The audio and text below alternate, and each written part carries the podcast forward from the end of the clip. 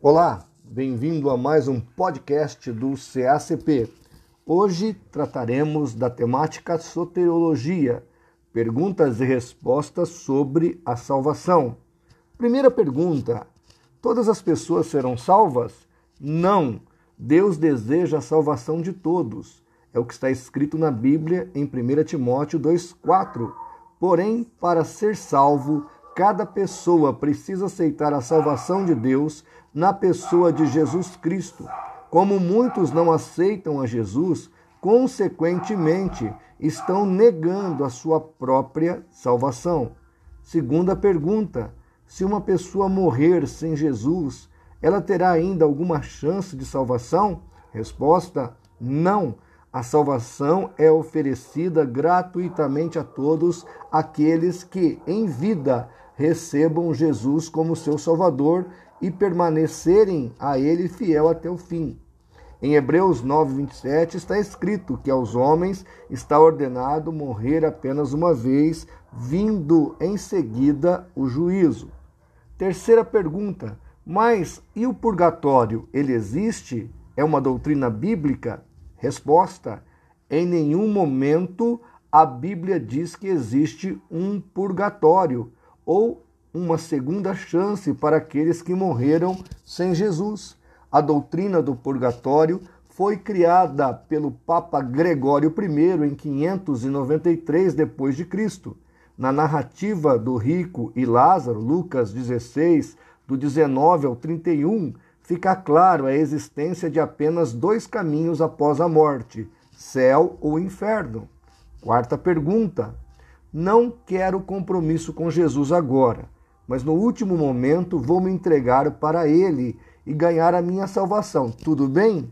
Resposta: Esta é uma estratégia suicida pois o homem pensa que tem o controle de sua vida.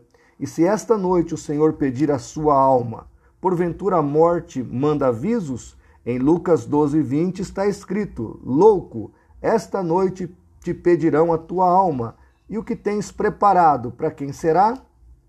Quinta pergunta: A salvação depende de Deus ou de nós? Resposta: Veja o que diz João 3, 16 ao 18 porque Deus amou o mundo de tal maneira que deu seu Filho unigênito para que todo aquele que nele crê não pereça, mas tenha a vida eterna. Porque Deus enviou seu Filho ao mundo não para que o condenasse, mas para que o mundo fosse salvo por ele. Quem crê nele não é condenado, mas quem não crê já está condenado, porquanto não crê no nome do unigênito Filho de Deus.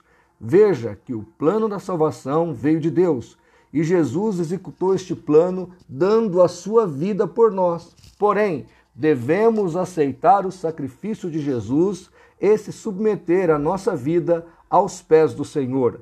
Desta forma, podemos afirmar que a salvação vem de Deus, na pessoa de Jesus, e depende de nós aceitarmos ou não esta tão grande salvação.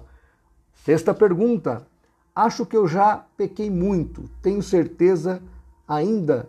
Tem, certe... Tem certeza que ainda posso ter salvação? Resposta: Jesus veio para salvar o mundo, não para condená-lo. Deus odeia o pecado, seja ele qual for, mas ama o pecador e estará disposto a perdoar quando este se humilhar na presença de Deus e se arrepender dos seus maus caminhos. Veja o que a Bíblia diz em Isaías 55, verso 7. Deixe o ímpio o seu caminho e o homem maligno os seus pensamentos. Volte-se ao Senhor, que se compadecerá dele, e para o nosso Deus, porque é generoso em perdoar. Sétima questão. Mas e se uma pessoa não for salva, o que vai acontecer com ela? Resposta: infelizmente será condenado ao inferno. Oitava questão.